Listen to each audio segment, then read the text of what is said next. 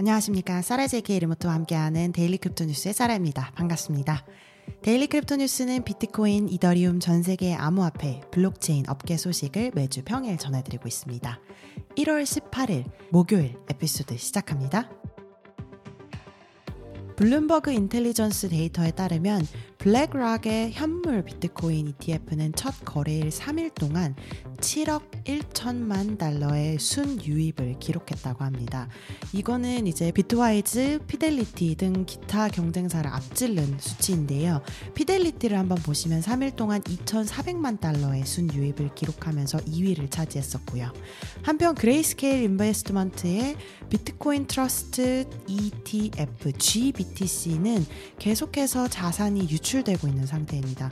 그레이스케일 성명에서 봤을 때 GBTC ETF가 경쟁 상품에 비해서 높은 가격대임에도 불구하고 시장을 선도하는 유동성이 있고 스프레드가 타이트하고 거래량이 많고 뭐 10년간의 이제 운영 실적이 성공적이다. 그렇기 때문에 투자자들은 지속적으로 이제 어필을 받을 수가 있다. 이렇게 이야기를 했었습니다. 어쨌거나 뭐 그레이스케일이 어 블랙락을 넘어서지 못하고 있기 때문에 여러 가지 걱정들이 앞서고 있는 것 같습니다.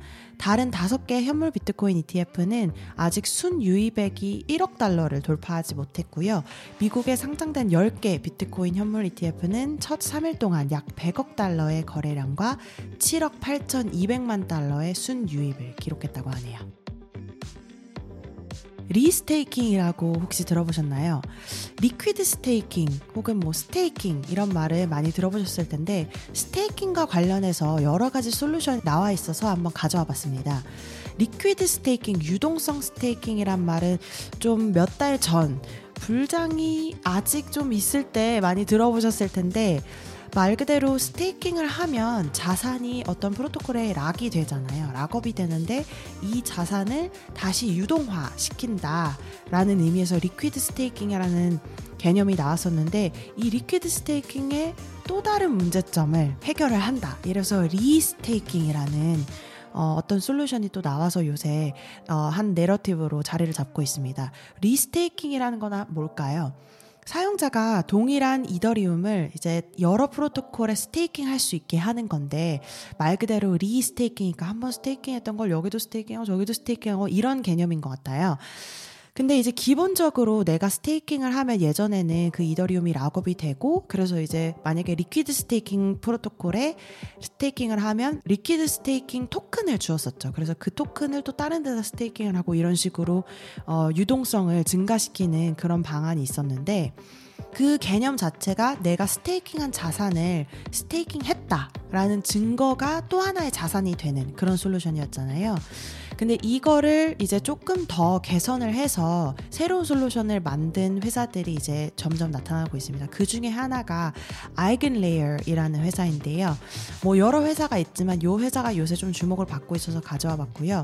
restake는 staking을 여러 번 하는 것을 통해서 더 많은 수익을 얻고자 하는 것에서는 liquid staking하고 사실 개념은 비슷한데요. restaking은 어쨌거나 이더리움 staker들이 가질 수 있는 여러 가지 문제점들을 해결하고 그 다음에 그 대안으로 나온 liquid staking, 유동성 staking에 대한 문제도 플러스 알파로 또 해결을 해준다는 그런 솔루션으로 나온 건데요. 한번 조금 한 발짝 돌아서서 그럼 staking 자체에 어떤 문제가 있었는지 한번 볼까요? 먼저 이더리움을 staking을 하려면 기본적으로 기술적인 장벽이 좀 있었습니다. 체인을 검증을 했어야 됐고요. 그 다음에 재정적인 장벽도 좀 있었습니다. 최소 32 이더리움이나 있어야지 노드를 가질 수가 있고 그 다음에 staking을 진행할 수가 있었거든요.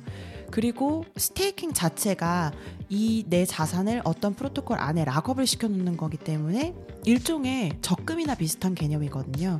그래서 유동성에 제약이 있었죠. 근데 이거를 이제 해결하려고 나왔던 게 liquid staking이었는데 이 liquid staking 역시 내가 staking을 하고 난 다음에 받는 liquid staking 토큰, 유동성 staking 토큰도 또 다른 데다가 staking하면 lock-up이 된단 말이죠. 그래서 이 부분에 대해서 해결을 하는 어, 솔루션을 내게 되었습니다. 그래서 불리게 된 토큰이 liquid restaking 토큰 LRT를 만들게 되었는데요.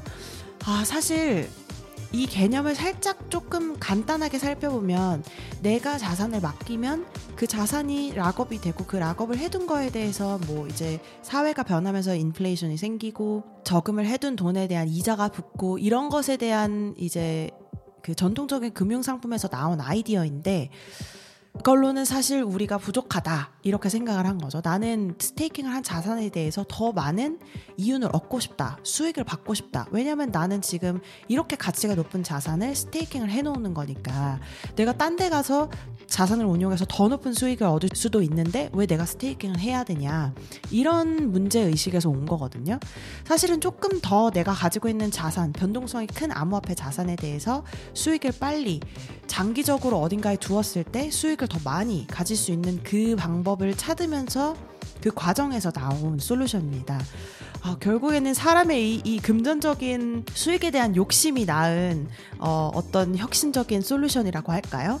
근데 liquid staking이 처음 나왔을 때 굉장히 반응이 난리가 났었습니다. staking이라는 이 금융 상품의 한 종목은 사람들이 그렇게 크게 터치를 하지 않던 부분이었어요, 사실. 왜냐면 staking이라는 게 암호화폐의 이 빠른 리듬과는 사실 맞지 않는 부분이기도 하고 어쨌든 한번 staking을 해놓으면 긴 기간의 lockup이 필요하기 때문에 그 안에 뭐 더 해볼 수 있는 게 없었거든요.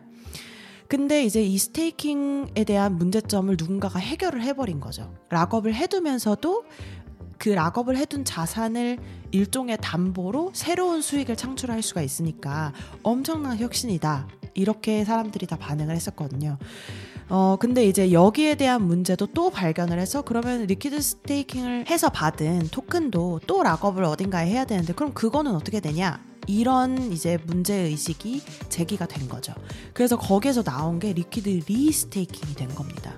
아, 이 개념 설명을 제가 잘 했는지 모르겠는데 LRT 프로토콜은 여 이런 저의 제가 지금 말했던 문제들을 해결을 하면서 이더리움 그리고 liquid staking 토큰을 예치를 했을 때에 생기는 보상 그리고 향후에 이 staking을 했을 때 나올 수 있는 airdrop 그대로 혜택을 주겠다. 그러면서도 그 뒤에 백그라운드에서 진행되는 restaking 프로세스는 이 프로젝트가 알아서 처리를 하겠다. 이렇게 이제 발표를 하게 된 겁니다. 결국에는 사실 어, staking을 하는 이더리움 이외에 두세 가지 토큰이 더 나오게 된 거거든요. 이더리움을 staking했을 때 나오는 liquid staking 토큰이 있죠. 그리고 liquid staking을 예치했을 때 또 나오는 liquid restaking 토큰이 나오게 된 거죠. 이 두 가지가 또 하나의 자산으로 이제 활용이 될 수가 있게 된 겁니다. 물론 여기에도 마냥 좋은 것만은 아니에요. 어쨌거나 한 layer가 더 들어갔기 때문에 staking을 함으로써 어, 생길 수 있는 여러 가지 리스크들이 있는데 그 리스크들의 한 layer가 또 생긴 거죠. 그래서 이 liquid restaking을 관리하는 프로토콜의 입장에서는 리스크 관리를 더 잘 해야 되고 이해 관계자가 껴져 있기 때문에 그 프로세스를 운영하는데 더 조심을 해야겠죠. liquid staking 프로토콜 중에서는 뭐 리도 같은 것도 있었는데 지금 리도 자체의 어, 인지도도 굉장히 높아졌고 리도가 발행하는 liquid staking 토큰에 대한 가격도 굉장히 높아졌고 어, 거기에 lockup되어 있는 이더리움도 굉장히 많아졌고 지금 마켓은 일단 성장을 하고 있는 상태거든요. 여기에서 liquid restaking이 나왔기 때문에 이 restaking 프로토콜이 이 원래 기존의 liquid staking의 이 시장 점유율을 좀 가져갈 수 있을 것인가? 혹은 새로운 시장을 창출할 수 있을 것인가? 혹은 이더리움을 그냥 가지고만 있던 사람들 스테이킹 하지 않고 가지고만 있던 사람들의 시장을 가져갈 수 있을 것인가? 요런 점이 이제 관건으로 어, 한번 주목해 볼 만하다고 하겠습니다. 여러분은 혹시 어떠신가요? 제가 열심히 설명을 하긴 했는데 혹시 청취자분들 중에서 오히려 더 이 liquid staking, liquid restaking에 더 전문가이신 분들도 있을 것 같은데요. 이미 참여를 하고 계신지 참여를 하셨다면 어떤 결과가 있었는지 혹은 참여를 안 하셨다면 관심이 있을 것 같으신지 여러분의 의견 sarah at dailycryptonews.net s-a-r-a-h at dailycryptonews.net으로 메일 부탁드립니다. 코인베이스가 미국 증권거래위원회 SEC의 소송을 취하하려 한 지 몇 달 만에 곧 연방 법원에서 SEC를 상대로 다시 소송을 제기한다고 합니다. 지난 6월에 제기됐던 코인베이스의 소송 기각 신청에 대해 구두 변론이 수요일 오전 시작될 예정인데요. 법률 전문가들, 암호화폐 팬들 모두 지금 코인베이스가 승소할 확률이 높다고 하고 있네요.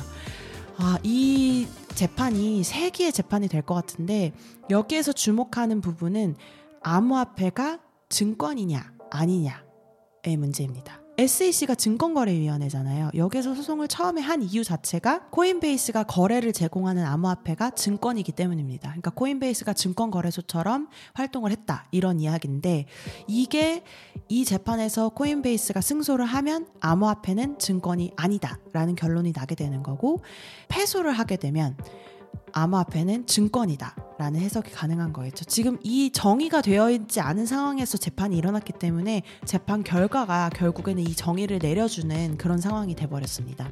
SEC는 2023년 6월 코인베이스가 미등록 브로커, 교환 및 청산 기관으로 운영되고 있다. 그러니까 결국에 증권을 불법으로 거래를 하고 있다. 이렇게 하면서 고소를 한 거죠.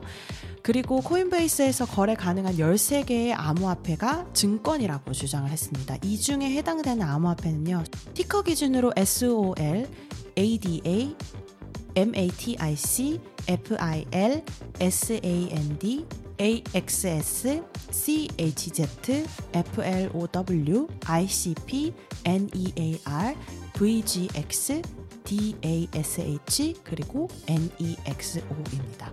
지금 우리가 알고 있는 어, 대형 토큰들이 많이 들어가 있어요. 솔라나, 뭐 카다노, 어, 폴리곤, 파일, 샌드박스 이런 것들이 지금 다 들어가 있는 상태인데 8월에 코인베이스는 이러한 토큰 중에 증권으로 분류할 수 있는 토큰이 없기 때문에 SEC가 선을 넘었다 이렇게 주장을 했고요. 그리고 코인베이스 변호사들이 규제 당국이 2021년 직접 상장을 통해서 거래소 상장을 허용을 했고, 그리고 코인베이스 사업 운영하는 것에는 전혀 문제가 없다.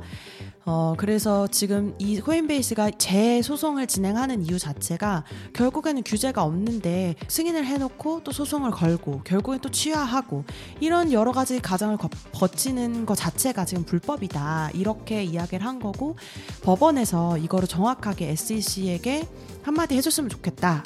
이거를 사실 바라는 거거든요.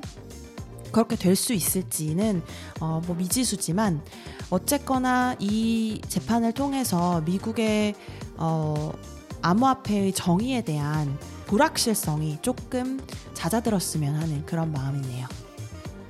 자, 그럼 암호화폐 시장 한번 볼까요? 공포와 탐욕 지수를 보면 63으로 어제보다 약간 높아졌지만 탐욕 지수에 머물러 있고요. 오늘 소식을 전하는 한국 시간 오후 6시 반 기준 최고가 1위는 비트코인 0.29% 올라간 5,800만 원이고요. 2위는 연파이낸스 0.66% 내려간 1,070만 원. 3위는 이더리움 0.40% 내려간 348만 원이고요. 4위는 메이커 1.22% 올라간 270만 원, 5위는 BNB 0.09% 내려간 42만 원, 6위는 비트코인 캐시 0.09% 내려간 33만 원, 7위는 에이브 0.44% 내려간 13만 8천 원, 8위는 솔라나 0.86% 내려간 13만 7천 원, 9위는 일루비움 3.18% 내려간 11만 8천 원에서 거래되고 있고요. 10위는 역시 비트코인 SV 1.35% 내려간 10만 9천 원에서 거래되고 있습니다. 빗디그리를 보시면요. crypto gainer, crypto loser를 제시하고 있는데요. crypto gainer 1위는 Blockchain Brawlers ticker BRWL이라는 토큰이 80.32% 올라가서 0.0163달러에 거래되고 있습니다. crypto loser 1위는요. Zelwin이라는 프로젝트이고 스티커는 ZLW 32.52% 내려간 0.0069 달러에 거래되고 있네요. 오늘 이 정보는 비썸 코리아와 빗디그리에서 발제했음을 밝힙니다. 오늘 1월 18일 목요일 daily crypto 뉴스 소식은 여기까지 전해드립니다. 여러분께서 이용하시는 팟캐스트 플랫폼 유튜브에서 항상 구독, 좋아요 잊지 마시고요. 내일 다시 뵙겠습니다. 감사합니다.